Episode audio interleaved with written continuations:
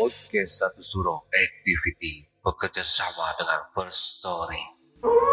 Plafon First Story ini sangat membantu saya untuk membuat publish show saya makin terkenal.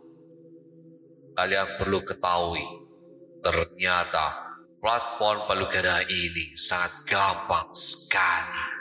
Keren, lengkap, dan yang pasti 100% gratis. First Story tidak hanya mempermudah untuk mengelola podcast. Dalam hal distribusi pun, First Story memiliki banyak jaringan, di antaranya Spotify, Apple Podcast, Noise, dan platform podcast lainnya. Podcastmu pun bisa monetisasi di First Story, menghasilkan keuntungan yang berlimpah. Tidak perlu berpikir lama, segera gunakan First Story dan bikin podcast kamu jadi terkenal. Gak pakai lama.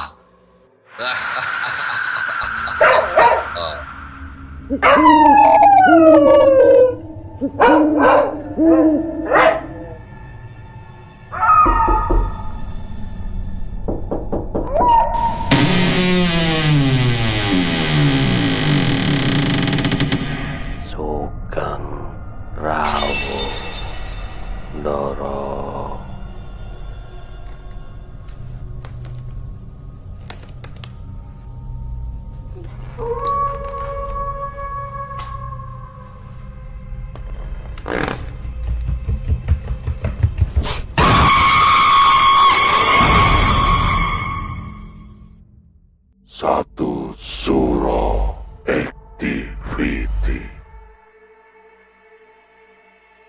Assalamualaikum warahmatullahi wabarakatuh. Selamat malam. Rahayu, rahayu, rahayu. Para pendengar satu suro activity. Saya Panembahan Dokter Mistik. Kisah sebuah percintaan tidak selamanya indah dan lancar. Dalam perjalanannya, kadangkala dapat menyulut rasa sakit hati, amarah, dan dendam, berujung sebuah perpisahan yang tidak baik. Sehingga sudah dibelenggu rasa dendam dan nekat melakukan sebuah ritual ilmu hitam, santet. Seperti halnya kisah mistis malam hari ini. Putus cinta, santet bertindak. Cerita oleh Mutiara Lestari. Selamat mendengarkan. Nama aku Bunga, alumni mahasiswi kesehatan swasta di Medan. Cerita ini terjadi di tahun 2017 lalu hingga sekarang. Jadi aku pernah punya kekasih namanya Irwan. Kita pacaran dari aku kelas 1 SMA semester 2.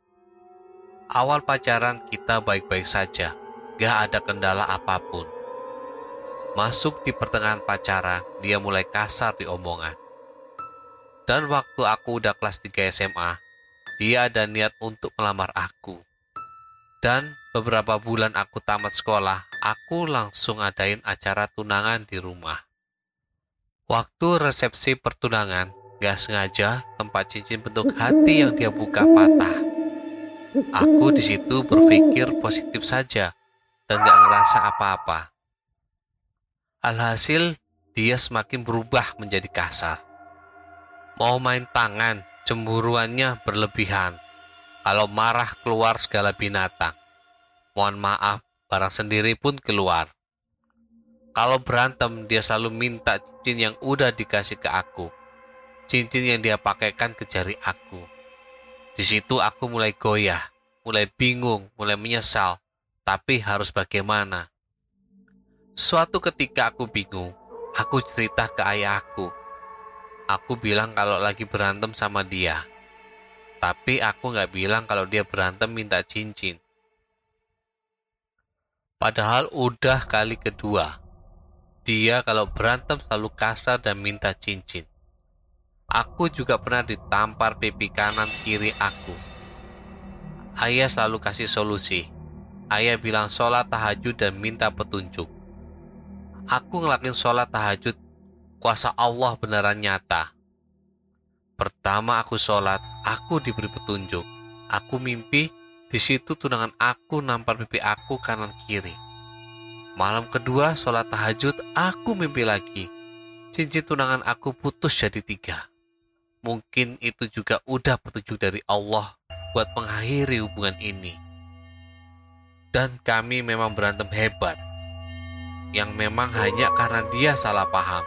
Akhirnya kali ketiga dia minta cincin lagi dalam keadaan emosi. Kali ini aku kasihkan cincinnya. Dia datang dalam keadaan emosi, marah dan semuanya. Bahkan memaki ibu aku. Aku nggak apa-apa dimaki, asal jangan orang tuaku. Setelah kejadian itu, aku langsung pergi ke kota di rumah paman aku. Tak kubayangkan betapa malunya orang tua karenaku. Dan mantan aku tadi mencoba memohon kepadaku meminta maaf agar tak mengulangi kesalahannya lagi. Dan memohon kepada ayahku untuk memperbaiki hubungan. Namun, ayahku terlanjur kecewa dan sakit hati. Ayahku menolak untuk menerima kembali. Sewaktu aku di rumah paman, aku bermimpi keluarga mereka datang dengan membawa kain kafan berwarna putih dan hitam ke rumahku. Lalu diikatkan ke perutku. Aku masih berpikir itu hanya bunga tidur. Lalu Agustus pertengahan tahun 2017, aku daftar kuliah yang tinggal di asrama. Gak tahu kenapa waktu ke asrama, mohon maaf, selangkangan aku gatal-gatal gak sembuh-sembuh Udah berobat ke sana ke sini juga nggak sembuh. Bahkan kalau malam aku sering dengar orang jalan-jalan di asrama aku. Dengar suara barang jatuh. Dan kadang lampu asrama aku mati sendiri. Padahal posisi teman aku udah pada tidur semua. Aku mengira gatalku juga karena alergi atau karena air. Dan selang beberapa bulan, gatal-gatalku sembuh. Muka aku penuh jerawat beruntusan merah-merah dan penuh besar-besar. Bisa dibayangkan sendiri.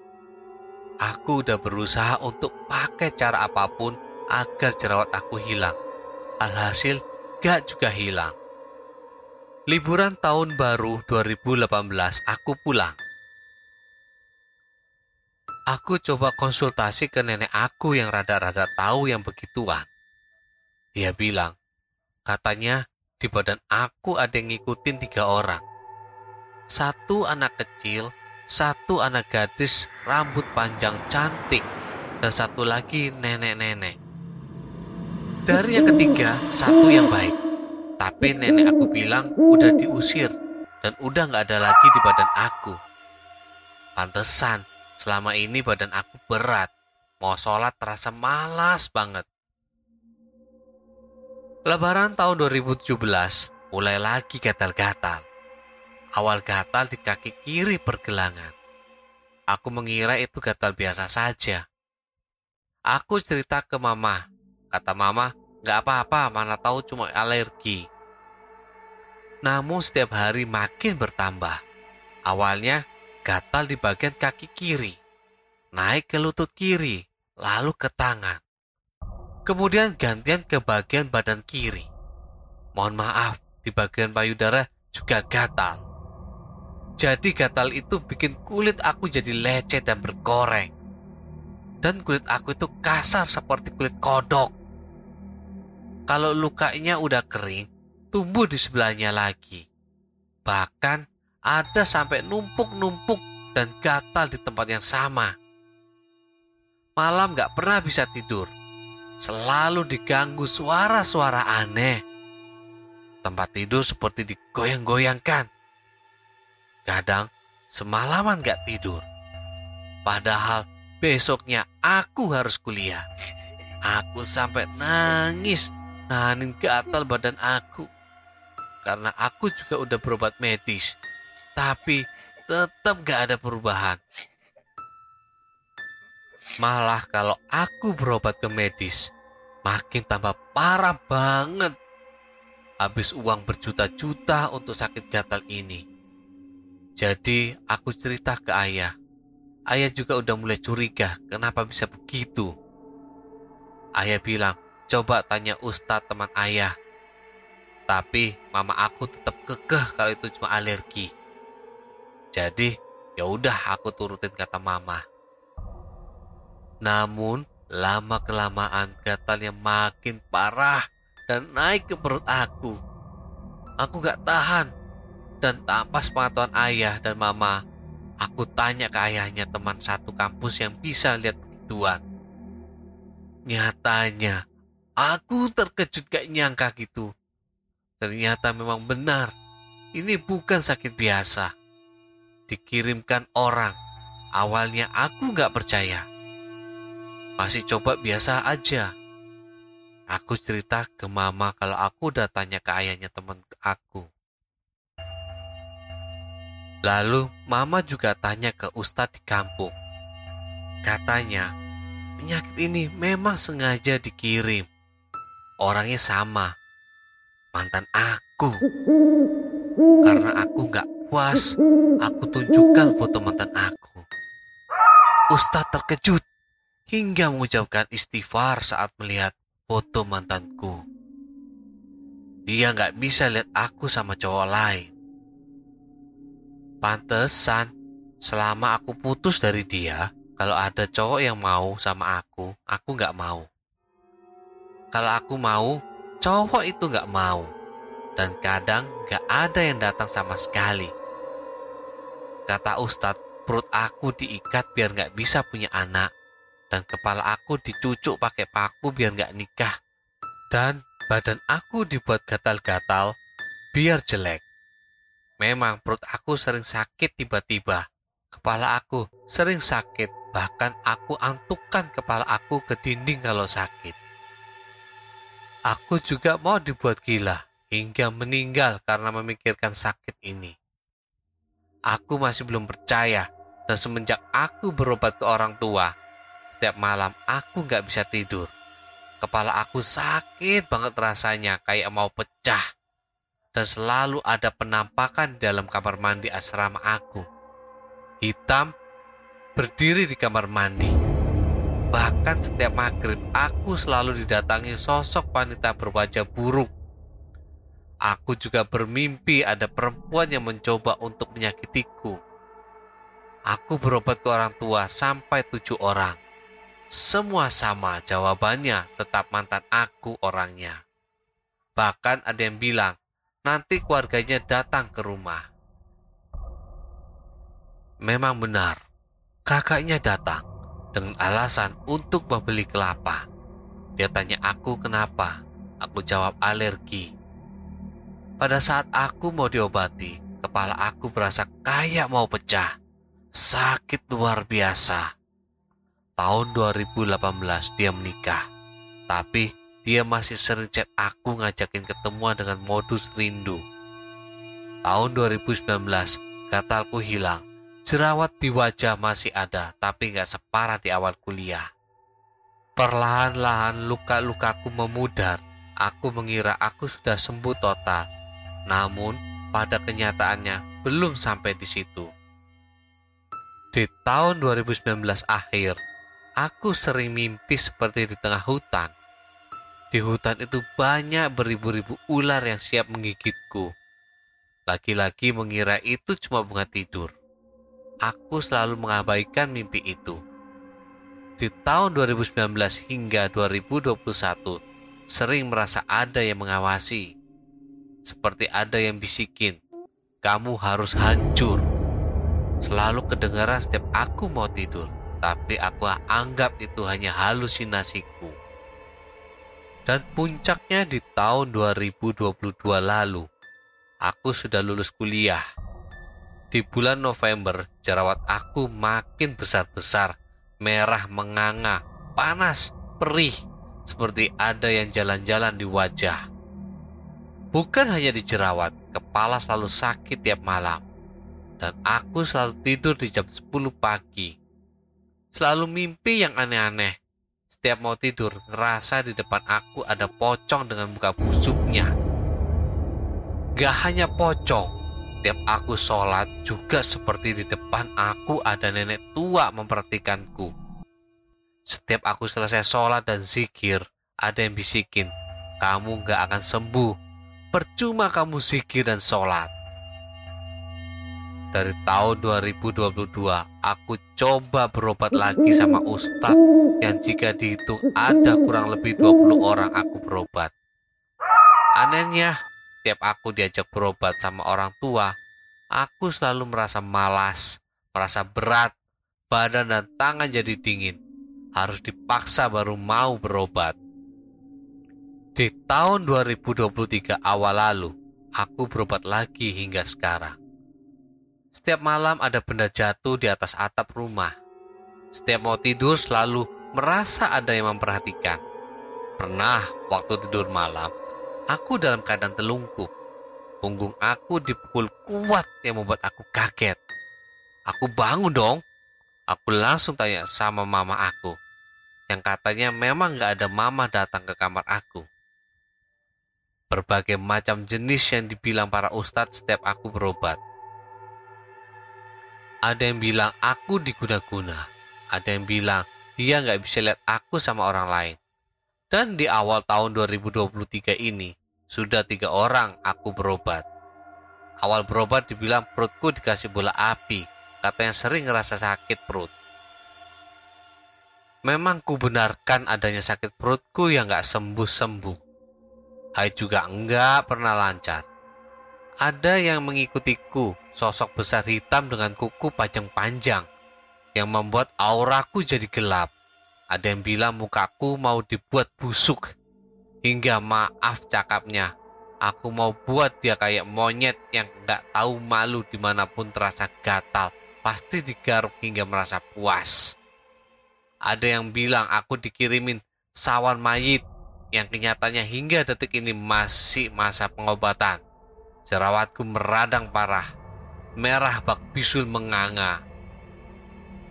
Selama tujuh tahun, aku gagal nikah dari dia. Aku selalu gagal. Setiap ada laki-laki yang serius, aku selalu nolak. Aku selalu marah-marah sama yang datang mau ngelamar aku. Hingga ada laki-laki yang tadinya siap mau ngelamar aku, tiba-tiba saja nggak siap dan hilang kontak begitu saja. Dan aku sekarang, aku jalin hubungan sama pacar aku yang sekarang. Maunya marah aja. Apa pun yang dilakukan selalu salah di mataku. Kalau aku marah, aku selalu merasa pengen bunuh diri. Setiap aku marah, nangis, melamun, pasti aku rasanya pengen bunuh diri. Dan pernah waktu aku masih kos, aku di kos sendiri. Tiba-tiba ada yang bisikin, minum ini, hand sanitizer Sontak aku langsung istighfar. Sampai sekarang juga kalau merasa sedih, galau, melamun, marah, masih maunya bunuh diri. Sampai kemarin aku mimpi, kalau kamu mau sembuh, kamu harus mandi di satu sumur jam 11 malam dan sholat tengah hutan jam 1 malam tanpa ditemani siapa pun. Selalu diganggu makhluk tak kasat mata tapi selalu dibayangi pocong setiap mau tidur dan malam seperti ada di sudut kamar aku. Walau walam, sekarang cuma bisa pasrah sama Allah. Cuma bisa berharap kesembuhan dari Allah. Sampai sholat juga berdoa ada di fase pasrah, cerita sama Allah. Selama tujuh tahun insecure menahan malu karena jerawat dan bekas luka di kaki. Sekarang masih proses pengobatan Mohon maaf untuk kesalahan bahasa di tiap paragrafnya. Mohon doanya teman-teman semua, semoga aku bisa cepat sembuh. Semoga yang membaca dapat mengambil pesan dan pelajaran dari cerita ini. Para sahabat satu surah activity. Itulah tadi kisah sebuah percintaan yang membuat sengsara si bunga dikarenakan disantet oleh mantan kekasihnya para sahabat satu suruh activity. Semoga bunga lekas diberikan kesembuhan dan keselamatan oleh Allah Subhanahu wa taala. Dan si mantan kekasih semoga lekas bertobat sebelum ajal menjemputnya. Waspada dan berhati-hati dalam percintaan. Para sahabat satu surah activity, tinggalkan catatan doa kalian di kolom komentar, like, subscribe, dan bunyikan lonceng keramatnya. Para sahabat satu surah activity, tetaplah iling lan waspodo. Assalamualaikum warahmatullahi wabarakatuh. Salam, salam, salam. Rahayu, rahayu, rahayu. Sahabat Sansuro